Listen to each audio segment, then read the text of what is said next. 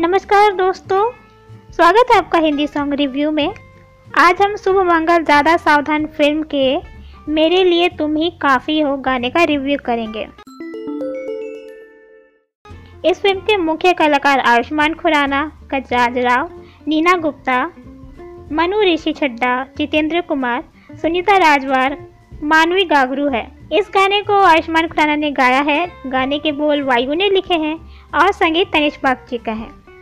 अब बढ़ते हैं मेरे लिए तुम काफ़ी हो गाने के रिव्यू की तरफ़। शुरुआत लिरिक्स से करते हैं। तो लिरिक्स अपने आप में एक कंप्लीट कमिटमेंट है। इसकी लाइन तेरी मेरी ऐसी जुड़ गई कहानी कि जुड़ जाता जैसे दो नदियों का पानी। दो लोगों की जिंदगियों के एक दूसरे से जुड़ जाने को बड़ी ही खूबसूरती से परिभाषित करता है। इसके साथ जो आगे की लाइन होती है, वो बताती है, दो लोग एक दूसरे से जुड़ जाते हैं तो उनके लिए सिर्फ़ वही काफ़ी होते हैं। बिना किसी सोना, बाबू, साजन, सजनी और प्यार व्यार वाले शब्दों को इस्तेमाल किए भी वायु ने जिस ढंग से प्यार को परिभाषित किया है, वह काबिल तारीफ़ है। हमें नहीं लगता कि प्यार को इससे ज़्यादा खूबसूरती से किसी और गाने में परिभाषित किया गया होगा। खैर, सिर्फ़ इस परिभाषा के कारण मेरी नज़र में ये एक शानदार लिरिक्स है।